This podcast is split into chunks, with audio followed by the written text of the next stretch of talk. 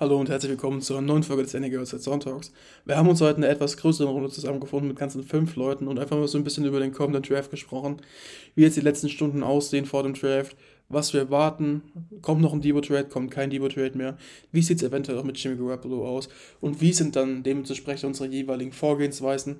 Habt viel Spaß beim Hören und Go Niners. Herzlich willkommen zu einer neuen Episode des Niner Empire Germany Outside Zone Talks, deinem deutschsprachigen 49ers Podcast. Viel Spaß beim Hören und Go Niners!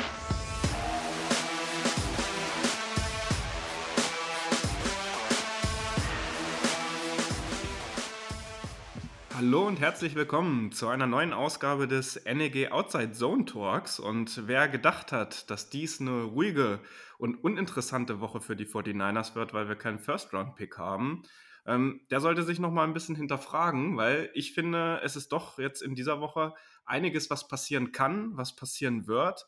Und es ist mal wieder soweit. Ende April heißt NFL Draft. Und äh, wir sind heute ein bisschen eine größere Runde, um auch einfach mal ein bisschen lockerer nochmal über den Draft zu sprechen. Und da ist zum einen der Moritz am Start. Servus. Der Lars. Guten Abend. Jan. Ein wunderschön. Und äh, liebe Grüße auch nach Wien an Lukas. Servus.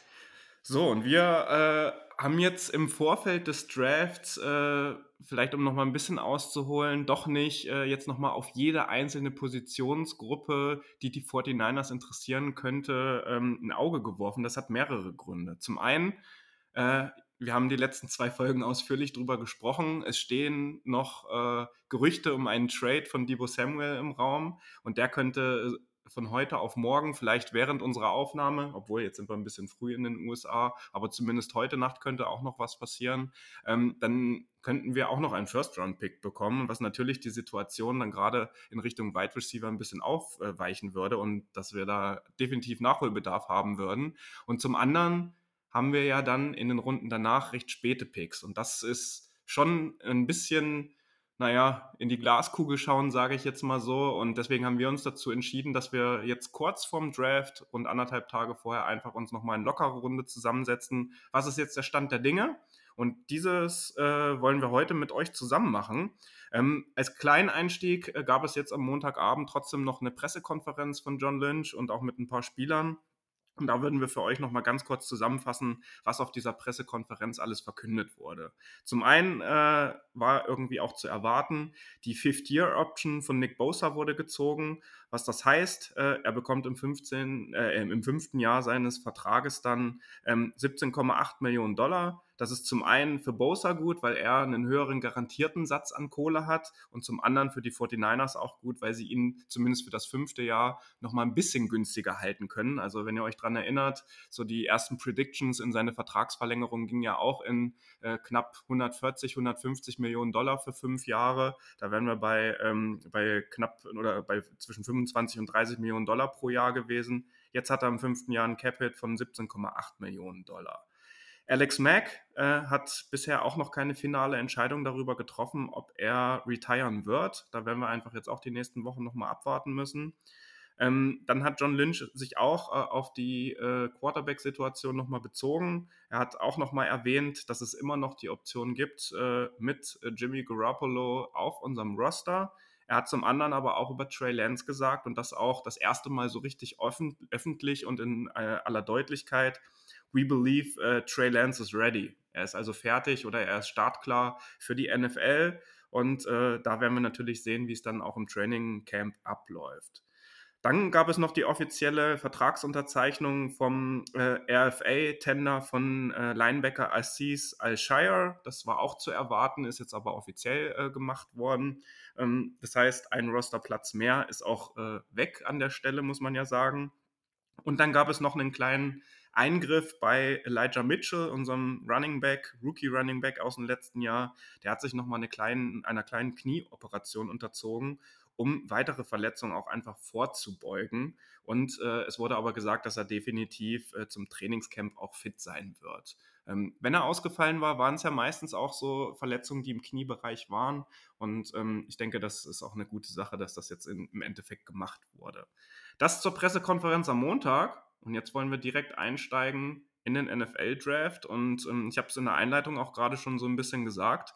Uninteressant ist es für uns nicht. Also ich äh, rechne nicht 100% damit. Die Chance steht bei 50-50, habe ich gerade in einer anderen Gruppe auch geschrieben. Es kann immer noch sein, dass auch Roger Goodell irgendwann in der Nacht von Donnerstag auf Freitag ans Mikrofon steppt und sagt, äh, dass der zehnte Pick eventuell von den Jets oder irgendein anderer an die 49ers getradet wurde und ähm, wir dann doch einen First-Round-Pick relativ äh, früh wahrscheinlich auch in der ersten Runde bekommen könnten. Und generell erstmal an euch die Frage, wie äh, verbringt ihr morgen Abend vielleicht auch oder morgen Nacht die Nacht? Schlaft ihr vor wie bei den Spielen, die irgendwie Thursday Night sind oder äh, zieht ihr durch und werdet ihr euch das alles anschauen?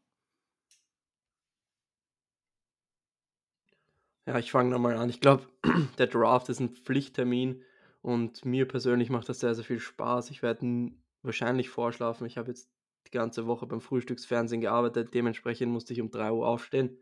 Und jetzt habe ich in, während dem Draft muss ich auch arbeiten. Also vorschlafen wird auf jeden Fall da sein und ja, dann in der Arbeit den Draft verfolgen. Darauf freue ich mich richtig.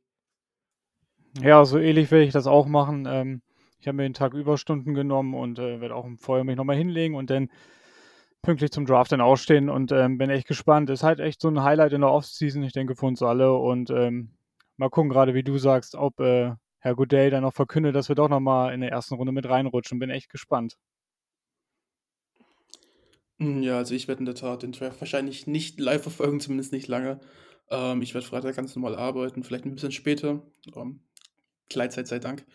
Ähm, aber ja, mal gucken, wenn irgendwie sich was ergeben sollte und wir vor dem Draft äh, Debo noch traden und wir doch noch einen First-Round-Pick bekommen, sieht das Ganze natürlich auch wieder ein bisschen anders aus.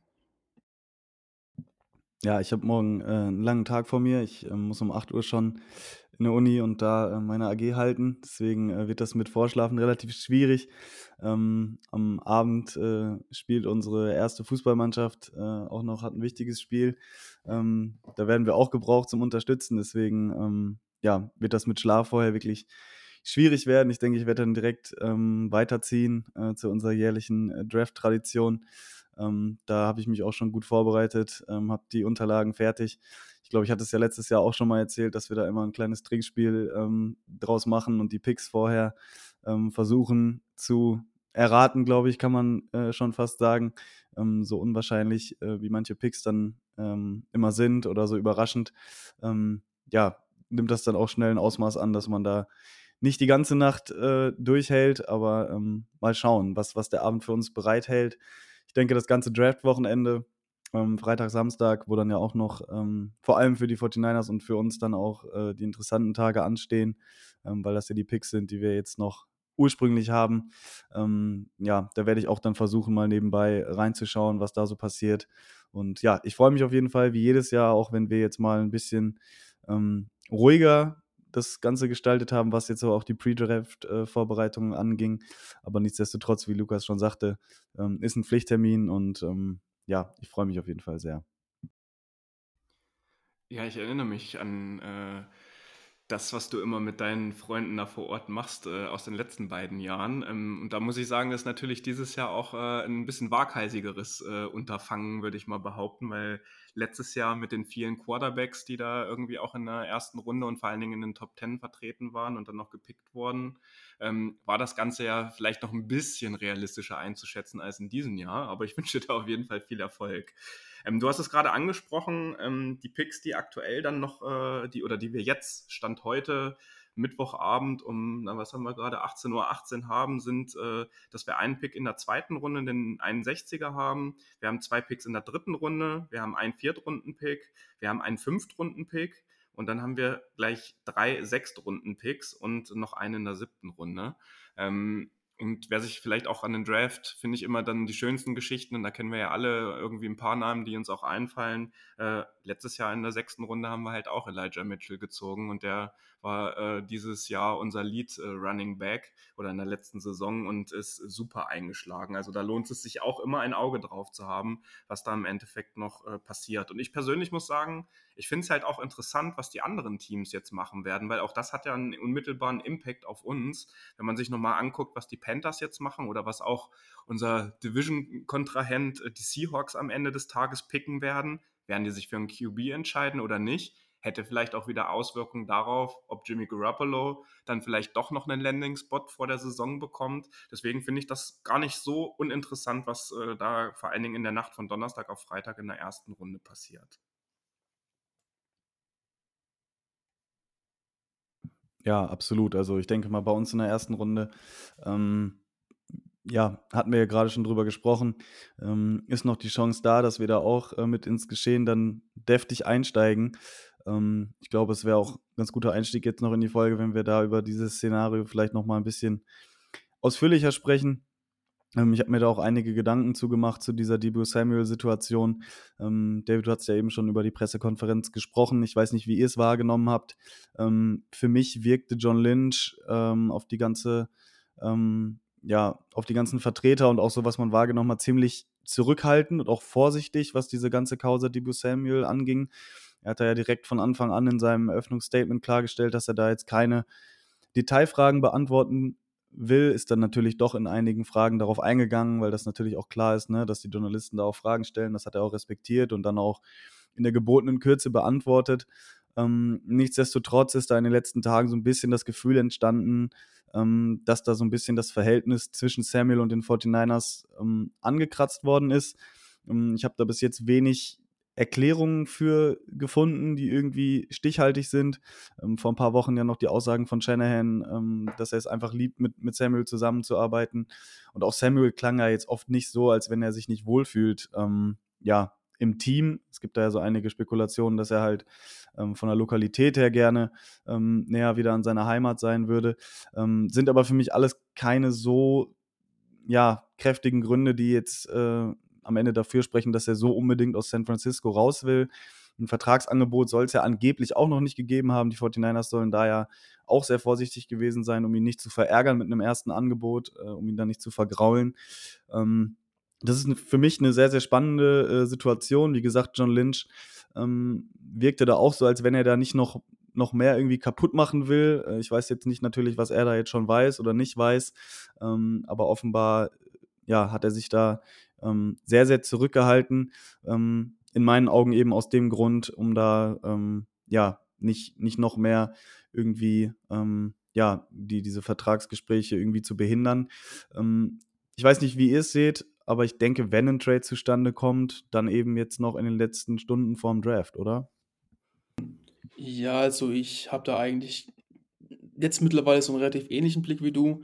Ähm, als ich die Pressekonferenz gesehen habe, war meine ersten Worte, und ich glaube, Lukas steht genauso, wir haben es ja drüber gehabt, also drüber geschrieben, ähm, so, okay, Debo ist weg. Diese, diese Art, die John Lynch einfach an den Tag gelegt hat, die war für mich so persönlich, also ich kann das hier einfach von ihm nicht. Dieses Zurückhaltende, wir machen nicht wirklich einen Kommentar und wir haben es selbst bei Jimmy gesehen, dass er gesagt hat, ja, okay, es kann auch sein, dass er bleibt. Und solche Aussagen kamen halt einfach, zumindest am Anfang der Pressekonferenz, einfach nicht von ihm. Ähm, und deswegen, so mein Bauchgefühl sagt mir auch irgendwie noch immer, da liegt irgendwas im Magen. Und ich glaube, dass John Lynch auch wirklich nicht pleased ist oder halt froh ist mit der ganzen Situation gerade. Ähm, und ihm, wenn das richtige Angebot ist, gerne auch wegtraden würde. Ähm, ich kann mir auch vorstellen, dass es da so ein bisschen, ja, würde ich sagen Beef, aber so ein bisschen Diskussionsbedarf gibt zwischen Kyle Shanahan bzw. dem Coaching-Staff und dem Front Office. Ähm, ich glaube aber auch, wie du es gesagt hast, dass wenn wir ihn traden, dann definitiv vor dem Draft. Nach dem Draft traden wäre außer wir traden gegen einen anderen Spieler. Ziemlich blöd, weil wir dann halt nur noch schwer an weitere Receiver drankommen, was ja dann wieder eine Baustelle wäre. Ähm, aber ja, ich glaube, alle Spekulationen bringen uns da jetzt nicht großartig viel was. Wenn, das wissen wir alle genau, wenn es irgendein Team gibt, was da ziemlich close ist nach außen und nicht viel rauskommt lässt, sind es ja die Niners.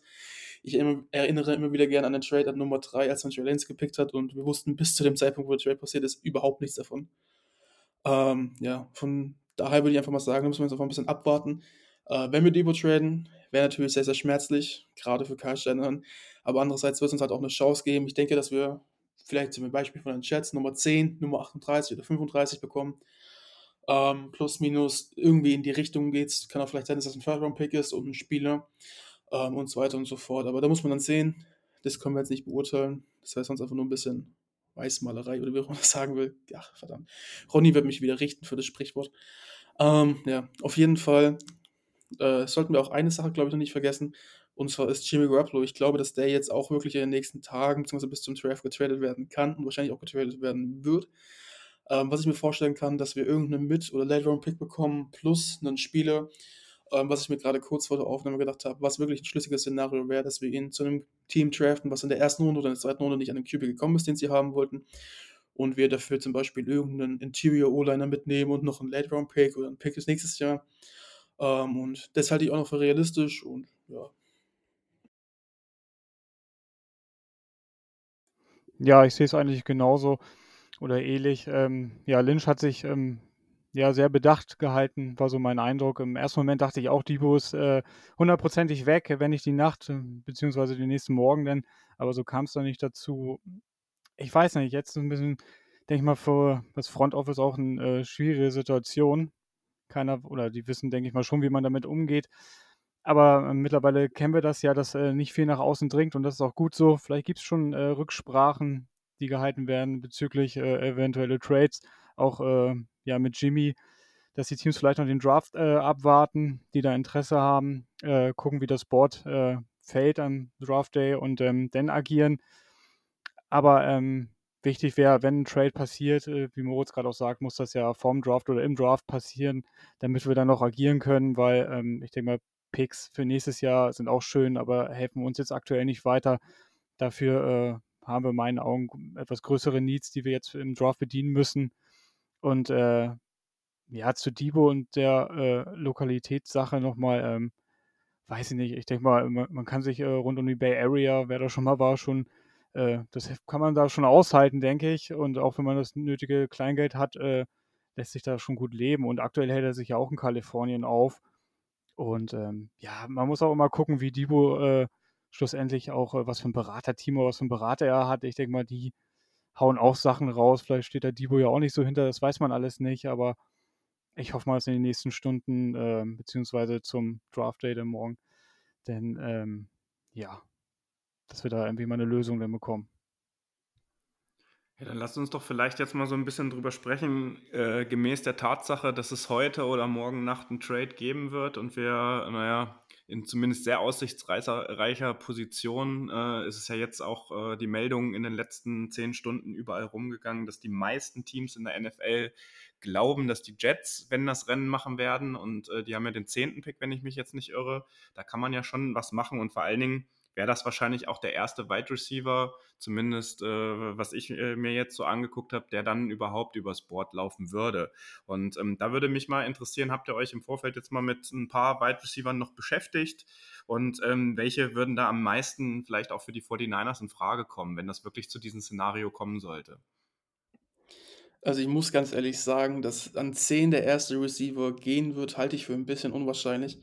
Ähm, gerade Garrett Wilson, vielleicht aber auch Drake London sehe ich da eigentlich schon, zumindest Garrett Wilson als Lock, dass er, äh, wenn nicht, wenn zum Beispiel kein Trade passiert, spätestens an 10 zu den Jets geht, äh, beziehungsweise respektiert dann eventuell sogar zu uns. Ähm, ich finde einfach, er ist genau der Spielertyp oder ein relativ vergleichbarer Spielertyp wie Justin Jefferson, Jamar Chase und wir haben gesehen, was die einfach abliefern können als Rookie und ich glaube, der ist auch der perfekte Receiver der Zukunft. Nicht der größte, nicht der unbedingt richtig schnellste, obwohl er sehr, sehr guten Speed hat, aber einfach ein richtig guter Route Runner mit guten Händen, richtig gute Separation.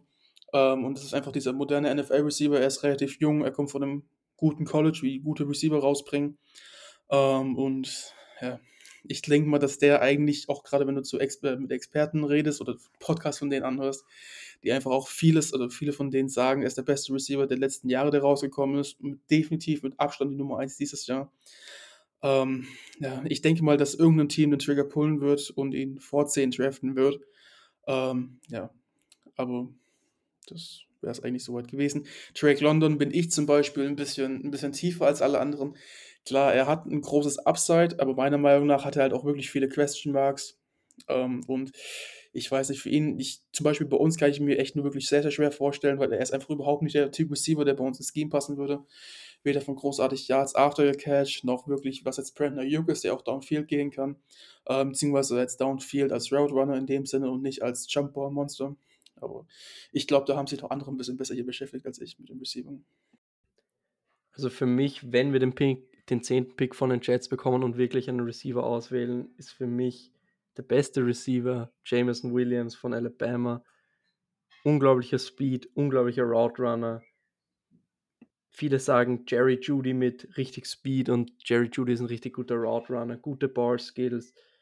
Einfach ein Difference Maker am nächsten Level. Der Speed wird einfach auf die NFL sich übertragen. Der wird eine Waffe sein, jede Defense tief zu schlagen und Defenses müssen da adjusten. Der hat einen Speed ähnlich wie Tyreek Hill und so einer bei uns wäre extremst geil, finde ich. Natürlich, viele haben Pro Probleme, würde ich nicht sagen, aber viele sprechen natürlich über die Kreuzbandverletzung, die er sich zugezogen hat im Jänner. Er ist ahead of schedule und angeblich soll er fünf bis sieben Monate ausfallen und er ist jetzt, glaube ich, bei Monat drei, wann, wann war Jänner? Jänner, Februar, März, April. Auf jeden Fall, er wird äh, im Oktober fit sein und im Endeffekt draftest du für die Zukunft. Und Jameson Williams ist für mich der beste Receiver im Draft und wird für mich die beste Zukunft in der NFL haben. Die Sache, die ich halt dabei jetzt einfach sehe, ist, dass ein Kreuzbandriss immer so eine Sache ist, gerade wenn du ein Speedy Receiver bist. Ähm, und auch gerade wenn es ahead of schedule ist, heutzutage nicht mehr so schlimm, wie es früher war, aber es kann dir halt immer noch, gerade jetzt in der Rookie-Saison, der Rookie-Offseason, die wirklich sehr, sehr wichtig ist, ähm, einen guten Rückschritt bringen. Und ich sehe auch, dass so viele Teams, klar, man sieht es in der Upset, aber relativ vorsichtig sein werden und er vielleicht ein bisschen droppt. Und ich glaube, an 10 wäre es halt ein kleiner Reach. Was ich mir aber in Verbindung mit dir vorstellen kann, du hast es definitiv richtig gesagt, Deep Threat, gerade mit Trey Lance und seinem Arm, aber mit seinem Speed auch finde ich wirklich in Kyle Shanahan's Scheme sehr, sehr interessant, weil wenn du ihm den Ball im Open Field gibst, er ist verdammt schnell, wie Tyreek Hill auch, ähm, kannst du halt auch wirklich gut einbinden. Ähm, aber das Szenario, was ich bei ihm am ehesten vielleicht noch sehen würde, ist, dass du einen Trade Back machst, wenn wir 10 zum Beispiel für Debo traden und du nochmal ein paar Spots zurückgehst und ihn dann pickst. Ähm, weil ich glaube, an 10 wäre es dann doch ein bisschen ein Reach. Vielleicht ähnlich wie damals Henry Rocks von den Raiders. Ich glaube tatsächlich, dass er der erste Receiver sein wird vom Board und wenn die Jets auf 10 bleiben, dass sie nehmen werden. Also es ist generell so schwer vorherzusagen, diese Draft-Klasse so verrückt gefühlt, können Spieler, die man in den Top 10 handelt, in den Top irgendwann in, nach 20 gehen oder die spät in der ersten Runde gehandelt werden, früh gehen. Also man kann es wirklich schwer vorhersagen. Die Insider sagen sie auch, Ian Rappaport, sie wissen gar nichts. Und im Endeffekt ist es richtig, richtig schwer in diesem Jahr was vorauszusagen. Und da wir ja auch noch einen Bildungsauftrag hier im Podcast haben, wollte ich noch mal kurz für unsere äh, Hörerinnen und Hörer in Deutschland aufklären. Der Jänner äh, ist der Januar in Deutschland. Und ähm, um vielleicht wieder den Schwung zurück auch zu den äh, äh, Draft-Kapital oder zu den, zu den Wide Receivers zu finden, derjenige, der natürlich dann Debo Samuel am ähnlichsten wäre, wäre ja Traylon Burks von den Razorbacks, der ja schon ähm, auch ordentlich an Physis mitbringt und ähm, sich selbst äh, auch so ein bisschen in die erste Runde äh, oder sich selbst in der ersten Draft-Runde halt sieht. Ob der natürlich dann an zehnter Stelle, sofern wir diesen Pick bekommen würden, gepickt werden würde, das mag ich aber wahrscheinlich eher zu bezweifeln. Und das ein Szenario, was man, ja, und äh, ein Szenario, was man vielleicht auch nochmal hier zur Vollständigkeit äh, äh, mit dazu sprechen könnte, wäre, selbst wenn wir jetzt irgendwie in der nächsten oder in der kommenden Nacht den zehnten Pick bekommen, heißt es ja nicht, dass es bei dem bleiben muss. Auch dieser zehnte Pick kann ja dann nochmal getradet werden, dass man äh, noch einen anderen späteren Pick in der, äh, in der ersten Runde vielleicht bekommt, um, weil ein anderes Team mal wieder nach vorne kommt. Also das ist ja auch prinzipiell möglich. Vor allem, wie sicher ist es, dass wir einen Receiver nehmen? Du kannst Receiver immer noch in der Free Agency dich bedienen. Julio Jones, Jarvis Landry sind zum Beispiel beide noch auf dem Markt. Oder du kannst auch in der zweiten Runde auf Receiver gehen. Die Receiver-Klasse ist extremst tief. Vielleicht fällt ein Kyle Hamilton auf 10, wovon ich ausgehe. Dann hast du wirklich eine Chance auf ein Generational Talent und Safety ist ein Need von uns. Und Jimmy Ward geht in sein letztes Jahr in seinem Contract. Oder wir nehmen einen Edge Rusher. Wir brauchen noch einen Nachfolger von D. Ford. Da ist zum Beispiel, könnte Kayvon Thibodeau von Or von den Oregon Ducks fallen oder Jermaine Johnson von Florida State. Also es gibt sehr, sehr viele Alternativen. Oder eben ein Cornerback könnte fallen. Ich glaube nicht Sauce Gardner und nicht Stingley, aber vielleicht Trent McDuffie. Also es ist alles möglich. Ich würde nicht davon ausgehen, dass wir einen Receiver nehmen, wenn wir diesen Pick bekommen. Natürlich ist es wahrscheinlich, wahrscheinlich und es kann passieren, aber ich würde jetzt nicht fix davon ausgehen. Ähm, ich finde dazu auch gerade noch, was ihr richtig gesagt habt, ich habe es ja vorhin auch schon kurz angedeutet, die Aussage von John Lynch in der Pressekonferenz ziemlich passend. Er hat gesagt, das ist ein Draft wie kein anderer. Er ist vielleicht nicht so top-loaded wie die letzten Jahre. Ich glaube, das haben wir jetzt im Konsens gerade vor der Aufnahme auch wirklich gut nochmal durchgeklärt. Ähm, aber er ist halt dadurch, dass viele Spieler ein extra Jahr äh, ermöglicht bekommen haben wegen Corona, weil es ein Ausfall war. Es sind wirklich sehr, sehr viele Spieler dabei, die Talent haben. Und ich würde sagen, dass du selbst bis Ende Runde 3 noch wirklich Spieler findest, die Day One starten können. Und das mag ja auch schon großartig was heißen. Und ich meine jetzt auch wirklich in einer relativ guten Masse und nicht nur so 1, 2, wie es manches jedes Jahr, jedes Jahr im Draft ist. Ähm, vor allen Dingen finde ich, dass es halt auch dadurch eben dieses Jahr gerade von 10 interessant wäre, ein bisschen zurückzutraden, ähm, dass du dann einfach so viele Picks wie möglich mitnehmen kannst. Und wir haben ja schon einen neuen Stand jetzt. Ähm, von daher finde ich aber auch, dass wir halt wirklich eine Sache noch mal ein bisschen weiter thematisieren müssen. Äh, Receiver ist schön und alles, was du gerade angesprochen hast, Lukas, aber wir brauchen jetzt nicht unbedingt äh, in der ersten Runde, aber wir brauchen unbedingt Interior Offensive Linemen. Ähm, gerade jetzt mit Alex Mack, der ein Fragezeichen ist und selbst wenn er spielt, ist es vermutlich oder alle Voraussicht nach oder definitiv seine letzte Saison mit 36, 37 als Center ist schon nochmal ein gutes Hausnummer.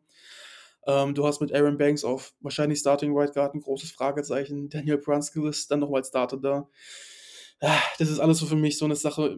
Ich weiß nicht und ich weiß auch nicht, ob jetzt die wirklich die großartige Option ist, dass du noch ein, potenziell zwei Rookies draftest und sagst, okay, hey, Alex Mack kommt nicht zurück. Äh, ich habe jetzt einen Rookie Center, einen Rookie Left Guard oder Daniel Brunskill und Aaron Banks auf Right Guard. Ähm, und ich glaube, dass da gerade so der Casus Knacktus ist, dass du halt wirklich mit Trey Lance, wenn er dein Starting Quarterback sein sollte, wovon ich zu 99% ausgehe, ähm, nicht haben willst, dass du da eine inerfahrene Offensive Line hast. Ähm, beziehungsweise unerfahrene. Und ich glaube, dass wir da uns auch gerade bei Pick Nummer 61, plus minus vielleicht ein bisschen Trade nach oben oder nach unten, je nachdem wie das Board fällt, reichlich bedienen werden. Und auch in den späteren Runden. Und das auch vielleicht eine Option ist, dass man eventuell mit einem Trade, wenn man die 35 noch dazu bekommt oder irgendwie anderes, du dir eventuell da auch einen, oh Gott, wie heißt das Center von Iowa? Tyler Linderbaum. Tyler Linderbaum draftest, ähm, der ja wirklich klar ein bisschen undersized ist von seiner Masse her. Ich glaube knapp unter 300 Pounds. Jetzt ein Pro Day wäre knapp über 300 Pounds. Ähm, aber wirklich moven kann wie kein anderer. Der würde perfekt in unser Zone-Scheme reinpassen.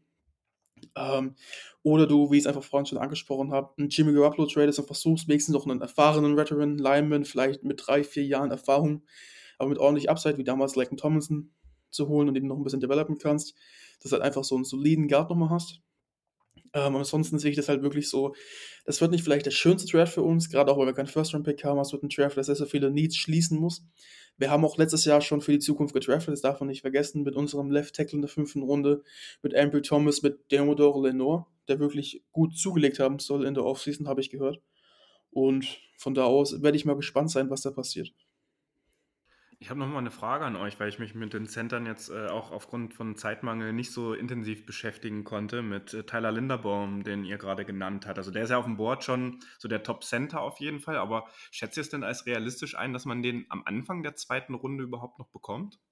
Definitiv. Also laut Reports könnte aus der ersten Runde sogar fallen. Also ich gehe jetzt davon aus, spätestens 37, aber frühestens auch 25 eher ist es halt diese Frage, wie du siehst, sein Game, äh, sein Game Rate, also das Game-Gewicht, das Spielgewicht war immer so knapp 299 oder 295 Pounds so um den Dreh.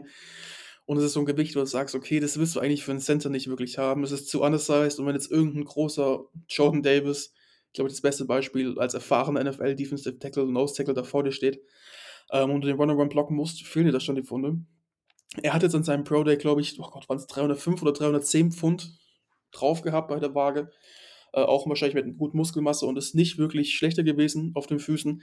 Aber du hast halt immer dieses Fragezeichen, okay, hey, kann er dann wirklich mit 310, 315 Pounds hier haben muss in der NFL trotzdem noch seine große Stärke des Movements so weiter beibehalten?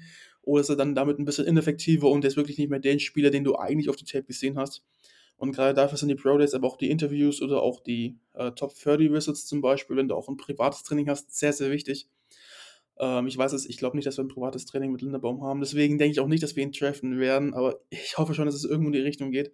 Wir brauchen wirklich auch für die Zukunft junges Talent in der Offensive Line. Weil du willst jetzt auch nicht jedes Jahr diese Offensive Line wieder aufmachen und wieder zupflastern mit irgendeinem Spieler, der schon wieder 30 ist. Du willst halt einfach jetzt irgendwie mal auch ein Fundament für die Zukunft bauen.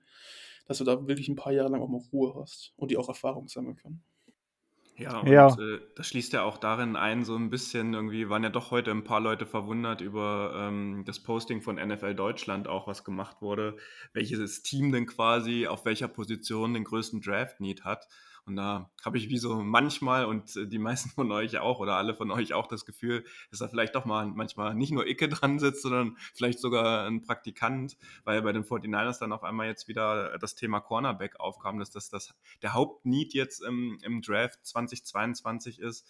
Und ähm, weiß nicht, ob sie mitbekommen haben, dass wir Cavarius Ward verpflichtet haben und auch so jetzt eigentlich ganz gut aufgestellt sind. Was nicht heißt, dass man dann natürlich noch in der zweiten Reihe Leute aufbauen muss.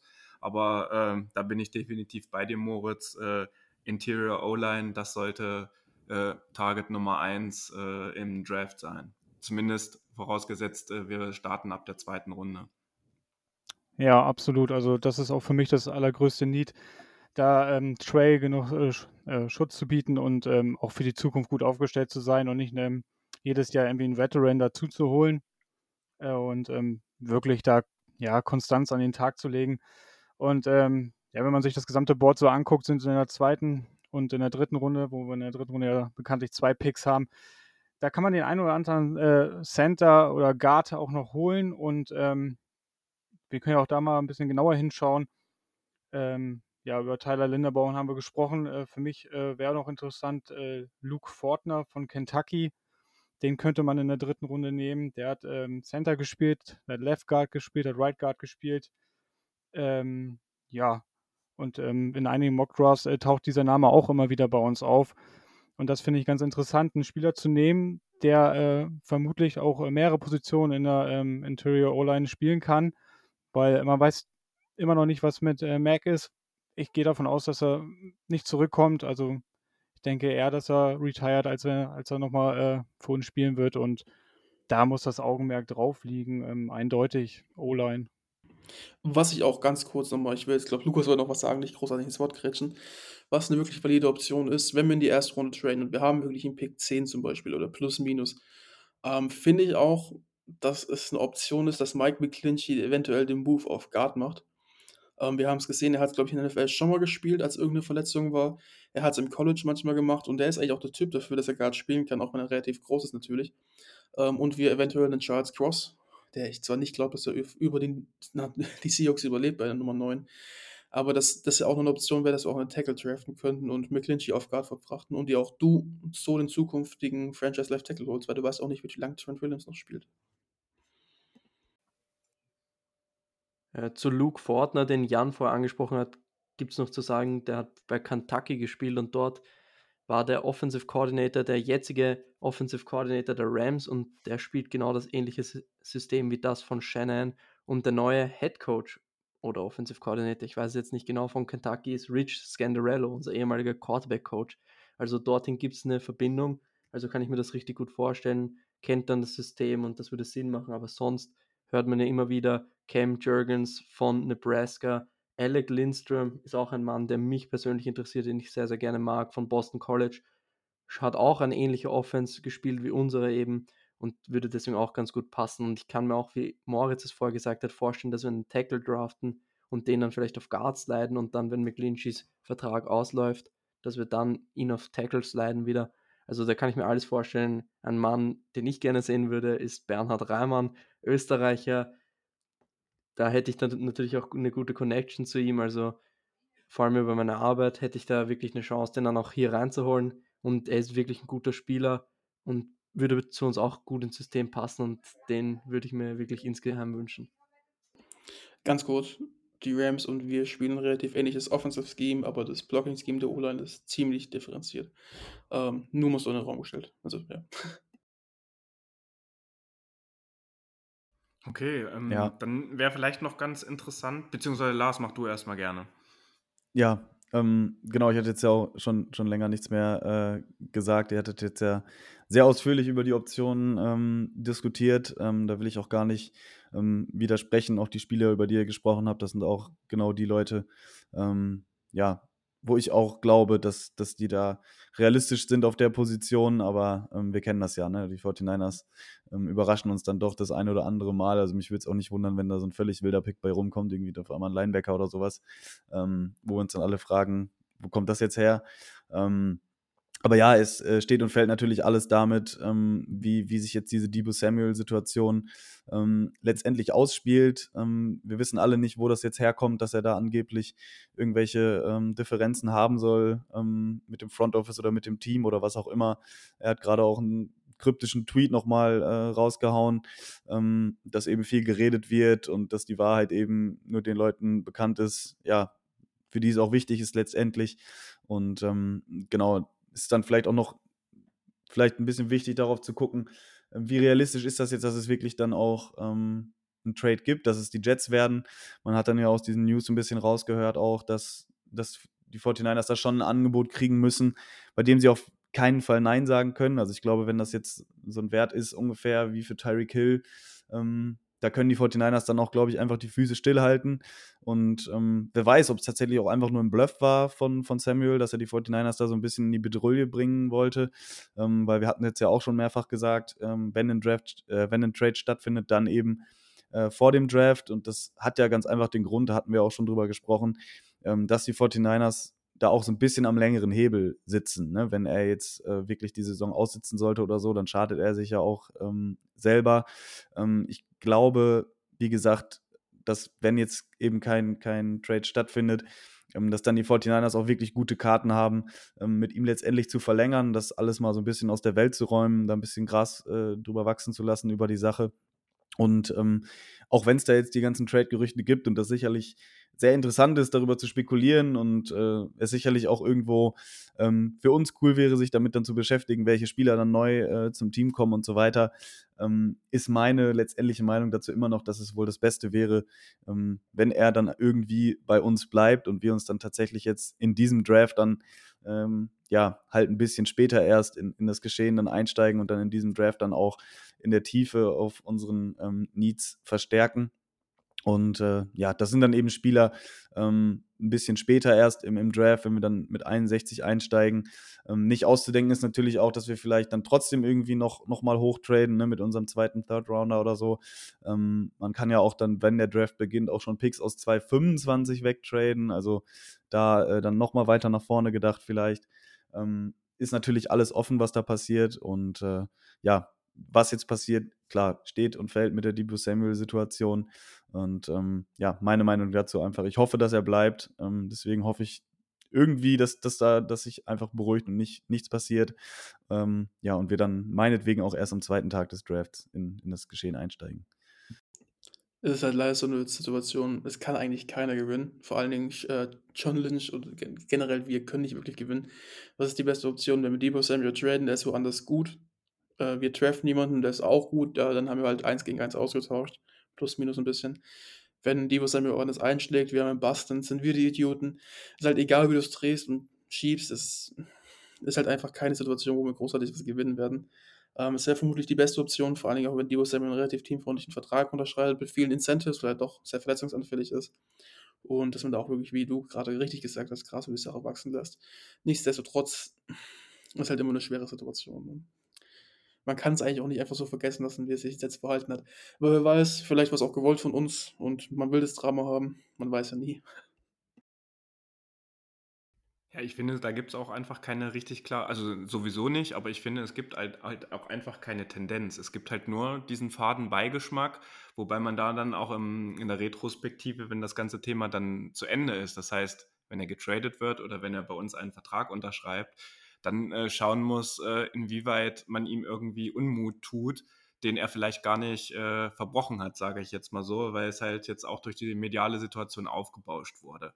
Wir wissen gar nichts. Ähm, das Einzige, wo ihr mir vielleicht auch zustimmt, äh, bei den Picks, äh, die ja doch ein paar mehr ab Runde 2 sind, dass sehr wahrscheinlich auch noch mindestens ein Running Back mit dabei sein wird. Äh, spätestens seitdem bekannt wurde, dass Raheem Mostert zu Mike McDaniel nach, nach äh, Miami zu den Dolphins gewechselt ist, wird sicherlich der ein oder andere Running Back auch äh, auf dem Board der 49ers sein. Und da würde mich von euch nochmal interessieren und vielleicht auch nochmal so halb in, äh, nach Wien schielend, welche Running Backs, äh, Lukas, du für die 49ers auch so ein bisschen äh, in deiner Analyse, die hervorgestochen sind oder wo du denkst, dass die gut in unser Scheme passen. Also ich glaube, James Cook ist ein Name, den den meisten Leut der den meisten Leuten was sagen wird. Das ist der Bruder von Delvin Cook von den Vikings. Ist jetzt nicht so, wie soll ich sagen, er ist jetzt nicht der schnellste, aber er ist ein richtig guter Pass-Catching Running Back und vor allem für Third Downs könnte Jermichael Hasty ersetzen und er ist wirklich, den kannst du in den Slot stellen und der wird ein guter Slot-Receiver sein. Und mit dem hatten wir auch einen Visit und der hat es auch bestätigt, dass er sich mit uns getroffen hat. Er wäre für mich ein Kandidat Ende Runde 3, vielleicht Anfang Runde 4. Und ein anderer Spieler, den ich so in Runde 4, 5 sehen würde, ist Ty Chandler von North Carolina. Ein eher kleinerer Running Back, aber extrem schnell. Nicht so schnell wie Mostert, aber annähernd so schnell. Der macht einfach richtig Spaß, wenn man dem zusieht. Also, wenn jemandem langweilig ist, schaut euch an Ty Chandler von North Carolina. Yes, ähm, dann ist jetzt die Frage, fällt euch noch was äh, zu unseren Draft-Picks ein? Wir haben es ja am Anfang ein bisschen auch für euch, die jetzt gerade hier bei uns zuhören, skizziert. Ähm, alles, was dann über Runde 2, 3 hinausgeht, ist sehr viel Glaskugel schauen, weil man einfach auch nicht weiß, wie dann die Needs und vor allen Dingen die Prioritäten der äh, Teams und der General Manager im Zusammenhang mit den Head Coaches der anderen Teams ist. Und wir hoffen, dass wir vor allen Dingen jetzt so ein bisschen äh, euch zumindest auch für den Draft ein bisschen heiß machen konnten. Ähm, wir haben es ja am, am Anfang auch gesagt, äh, es ist nicht ruhig und es ist nicht uninteressant für die 49ers auf ganz, ganz vielen Ebenen. Es kann, wie gesagt, noch ein Trade reinkommen, aber auch wenn es dabei bleibt, kann ab Runde 2 noch eine Menge für die Zukunft für die 49ers passieren. Und ähm, wir haben auch schon so ein bisschen darüber gesprochen vorhin, dass die Draft Class zumindest auch so unter den Top 10, Top 15 ja durchaus weit weniger Quarterbacks auf dem Markt hat, als das in den letzten Jahren und vor allen Dingen im letzten Jahr ähm, äh, mit äh, äh, vorangeschlagen ist. Und da würde mich eure Meinung nochmal interessieren. Was meint er denn? Hätte Trey Lance jetzt erst dieses Jahr sich zum Draft angemeldet und hätte er, weil er ja auch jetzt Status quo hat, dass er selbst in diesem Jahr jetzt der jüngste Quarterback auf dem Markt gewesen wäre im Draft, was meint ihr? Wäre er als erster im Draft äh, als QB getippt, äh, gepickt worden? Vielleicht nicht an Stelle 1 natürlich, ähm, aber wäre er der erste Quarterback gewesen?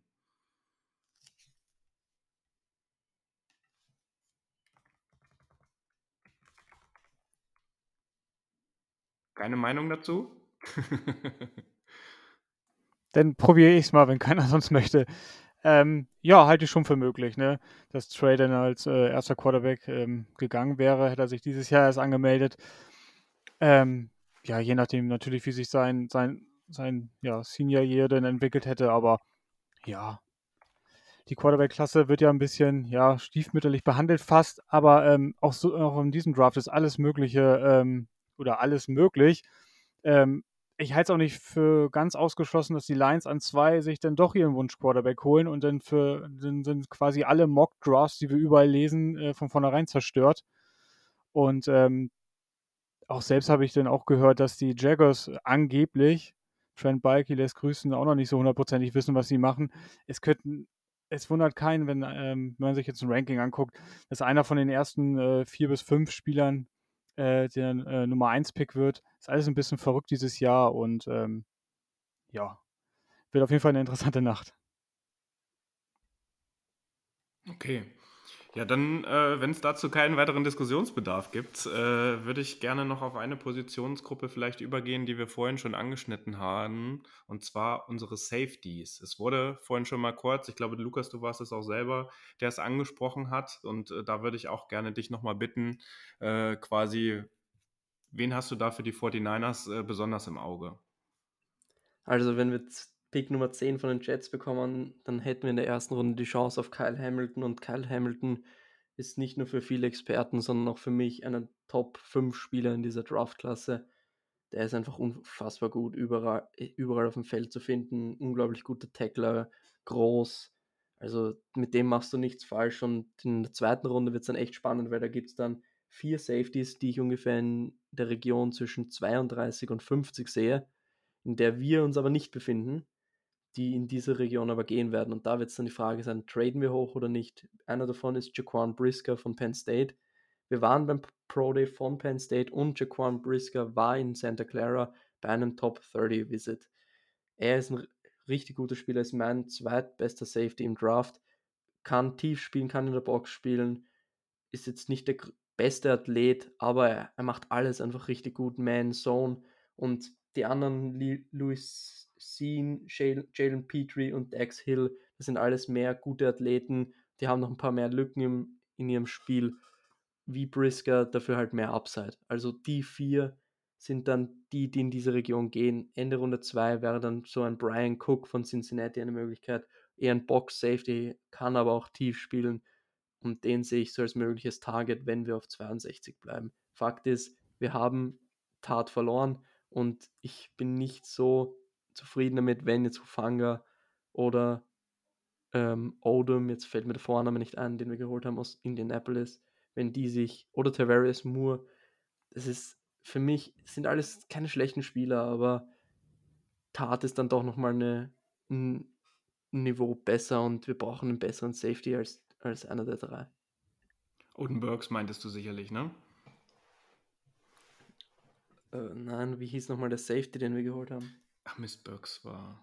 Ja. Der, der First Team All Pro im Special Teams war. Ja, George Odom hieß der, ja. Genau. Alles klar. Ähm, so, ihr habt es gehört. Ähm, die Namen, die hier heute gefallen sind, wenn ihr noch bis zum Draft, zumindest dann auch bis äh, Freitagnacht, wo ja dann quasi unsere Picks anfangen, sollte kein Trade mehr ins Hause kommen, ähm, schaut euch die gerne nochmal an. Wir werden natürlich im Nachgang des Draftes mal unser Auge auf die Spieler richten und werfen, die wir jetzt schlussendlich in den kommenden drei Tagen dann ab Donnerstag gerechnet äh, holen werden, beziehungsweise die die 49ers auch draften werden. Da werden wir dann natürlich ein, ganz genau hinschauen, was sind das für Spieler, wo kommen die her, was bringen die mit. Und da war ja auch äh, gerade in den letzten beiden Jahren waren einige Spieler dabei, die wir vorher überhaupt nicht auf dem Schirm hatten. Da werden auch sicherlich in diesem Jahr wieder einige Spieler mit dabei sein und mit denen werden wir uns dann im Nachgang des Draftes natürlich für euch und natürlich auch für uns mit beschäftigen. Ich selbst werde das äh, höchstwahrscheinlich dann morgen einfach die ersten 15 bis 20 Picks äh, mir angucken, weil ich dann auch noch eine kleine Mütze Schlaf brauche, bevor ich am Freitag dann auch arbeiten gehe.